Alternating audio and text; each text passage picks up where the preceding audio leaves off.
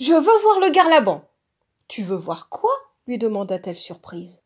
Je veux voir le Garlaban et la Sainte Victoire, répondit Mia butée. Je veux être libre comme le petit Marcel et chercher des Bartavelles. Je veux découvrir les Bastides blanches où vivaient Galinette et Manon des Sources. Et surtout, surtout, je veux voir la fée Estérelle qui ne court qu'à la pointe des montagnes. Et je veux aussi voir et sentir cette plante merveilleuse qu'on appelle la lavande et qui est née des larmes d'une fée. Étonnée par tant de fougue, Martha s'assit au pied du lit et regarda sa fille. C'est quoi le garlaban, ma chérie? À présent tout excitée, Mia attrapa le livre qu'elle lisait lorsque sa mère était entrée et le lui présenta fébrilement. C'est ça le garlaban, maman Une montagne toute blanche qui se détache sur le bleu du ciel provençal. Le soleil est si beau et si chaud que là-bas, on n'y a jamais froid. Sa caresse dort la peau comme du miel, et il y a des odeurs de fleurs qui n'existent nulle part ailleurs. Là-bas, il y a des cigales et des oiseaux, des papillons et des fleurs. Là-bas, c'est le paradis sur terre. Regarde, maman, regarde comme c'est beau. Elle lui désigna plusieurs photos qui représentaient une montagne au relief particulier, au milieu d'une végétation aride. Sur l'autre page, un champ de lavande lui jeta ses couleurs en plein visage, comme si elle avait été plongée elle-même dans un tableau de Cézanne. La légende disait Champ de lavande au pays de Pagnol. Elle referma le livre afin d'en découvrir le titre. La gloire de mon père, Marcel Pagnol. Mais où est-ce le Garlaban, puce? Elle n'avait jamais entendu parler de cet auteur, et encore moins de cet endroit mystérieux dont parlait sa fille.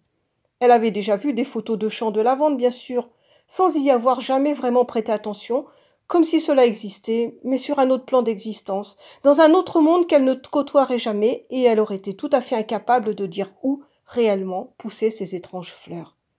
C'est en France, maman. En Provence exactement. Effarée, sa mère reprit bêtement. En France? Puis elle secoua la tête avec désolation. Voyons, puce, la France. Mais c'est beaucoup trop loin. On pourrait éventuellement t'emmener à travers toute la Finlande pour te faire découvrir tous les paysages et villages que tu veux. Mais la France, tu n'y penses pas. Il faudrait prendre l'avion, le train. Et puis tiens, je ne sais même pas comment on y va en France. Et puis, Personne ne parle français. Comment ferions-nous pour voyager et nous faire comprendre là-bas? Mia leva des yeux implorants vers sa mère, qui sentit une tristesse infinie envelopper sa fille d'un voile sombre et lugubre, tandis qu'elle argumentait désespérément. Puce, comprends-moi. C'est un voyage que l'on ne peut pas s'offrir. En dehors de tous les problèmes administratifs, médicaux et autres, cela demanderait énormément d'argent pour aller là-bas. Et financièrement, on ne pourrait pas entreprendre un tel voyage. En effet, il ne roulait pas sur l'or. La maladie de Mia coûtait très cher en médicaments, hospitalisation et autres soins.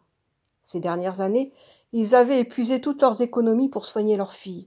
Martha s'était arrêtée de travailler lorsque la leucémie de Mia s'était déclarée, afin de pouvoir rester à ses côtés. Et Ricard, qui était secrétaire dans une petite mairie du village, rapportait un salaire qui leur permettait certes de vivre, mais pas de se payer des voyages aussi onéreux. Cela faisait près de trois ans qu'ils n'étaient plus partis en vacances, et il leur fallait toujours faire attention à la moindre dépense. En soupirant, elle se leva et dit avant de quitter la chambre. Mia, je suis désolée, mais ce n'est pas possible. Lorsque nous t'avons dit que nous t'emmènerions où tu voulais, nous ne pensions pas que cela pouvait être en dehors du pays. Tu vas devoir chercher autre chose, ma puce, je suis réellement navrée. Au dîner, Mia ne toucha pas à son repas et n'ouvrit pas la bouche. Ses yeux s'étaient éteints comme la flamme d'une bougie soufflée par le vent, et son sourire avait déserté son visage. Elle ne s'attarda pas et retourna très vite dans sa chambre, tandis que Lucas et ses parents prenaient le dessert qu'elle avait refusé. Ricard, très inquiet, demanda à sa femme Qu'est-ce qu'elle a? Elle est malade? Elle va devoir retourner à l'hôpital? En soupirant, Martha répondit Non, elle veut voir le Gardalan. Le quoi? Le. Je ne me souviens plus bien du nom. Le Gardalan, je crois. C'est une montagne. Son mari, qui se flattait de connaître sur le bout du doigt la géographie du pays, secoua la tête. C'est bizarre, ça ne me dit rien. Une montagne, tu dis? Sa femme hocha la tête tristement, tandis que Lucas ouvrait de grands yeux. Ce nom lui évoquait vaguement quelque chose, sans qu'il parvienne à savoir quoi exactement. C'est en France, chérie. Plus exactement en Provence. En Provence? Il n'avait aucune idée où se situait exactement cette région française. Tu es sûr que c'est bien le Gardaland? Ça ne serait pas plutôt le Mont Blanc? Martha haussa les épaules. Peut-être, je ne sais plus. Si cette euh, Provence est située à côté du Mont Blanc, alors oui, ça doit être ça. Je ne suis plus sûre. À ce moment, Mia, qui était redescendue chercher de l'eau, entra dans la pièce. Garlaban, maman Garlaban Pas Gardalan Devant son frère et son père ébahis, elle leur raconta à nouveau toutes les merveilleuses histoires qu'elle avait lues dans ses livres. Bien entendu, Ricard répéta les mêmes raisons que Martha avait déjà évoquées plus tôt dans l'après-midi. En larmes, Mia explosa. Je veux voir le Garlaban. Je veux voir ce pays merveilleux où une mule monte dans un clocher. Je veux voir ce village où le curé parcourt les routes du paradis à la recherche de ses paroissiens. Je veux voir où vivait l'Arlésienne. Je veux voir Pierre de Provence et la belle Maguelone et regarder les étoiles briller dans le ciel provençal. Je veux visiter le moulin d'Alphonse Daudet où il a écrit toutes ces merveilleuses histoires qui font rêver et donnent envie de découvrir son pays. Je veux écouter les cigales chanter. Je veux rencontrer la Festérelle. Je veux, je veux, je veux. Elle trépignait et tapait des pieds, rouge comme une pivoine. Ses parents la regardaient bouche ouverte, interloqués. Jamais ils n'avaient vu leur fille dans un tel état. À bout d'arguments, Mia s'enfuit dans sa chambre, ses pleurs la suivant de leur triste mélopée. Interdit, Lucas et ses parents se regardèrent. Jamais Mia n'avait montré de telles exigences. Pourtant, elle avait toujours vibré à l'évocation des légendes de son pays. Le soir du Nouvel An, il fallait mettre un nouveau morceau d'étain dans l'eau pour tenter de gagner la faveur des esprits. Et un jour, ils avaient même dû monter tous ensemble au grenier afin de compter les rondins pour savoir si son fiancé serait riche ou pauvre. Ne s'était-elle pas une fois barbouillé le visage avec de la rosée de Saint-Jean pour tenter de faire disparaître ses taches de rousseur? N'avait-elle pas tenté d'attraper des graines de fougère afin de devenir invisible?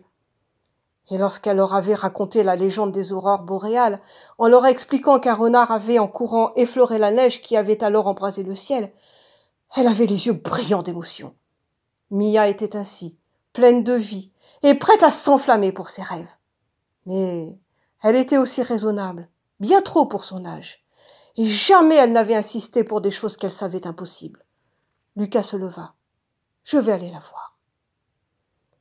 Il se dirigea vers la chambre de sa sœur. En entrant, il la trouva recroquevillée sur son lit, comme une fleur fanée. Petit loup. Mais elle ne bougea pas de sa position, la tête obstinément tournée vers le mur, un coude cachant son visage. Tu sais que papa et maman feraient n'importe quoi pour toi. Ils t'ont dit qu'ils t'emmèneraient partout où tu voudrais, mais. Alors je veux aller en France l'interrompit-elle brutalement. Oui, petit loup, je sais bien. Je te comprends, mais. Non, tu ne comprends pas. hurla-t-elle.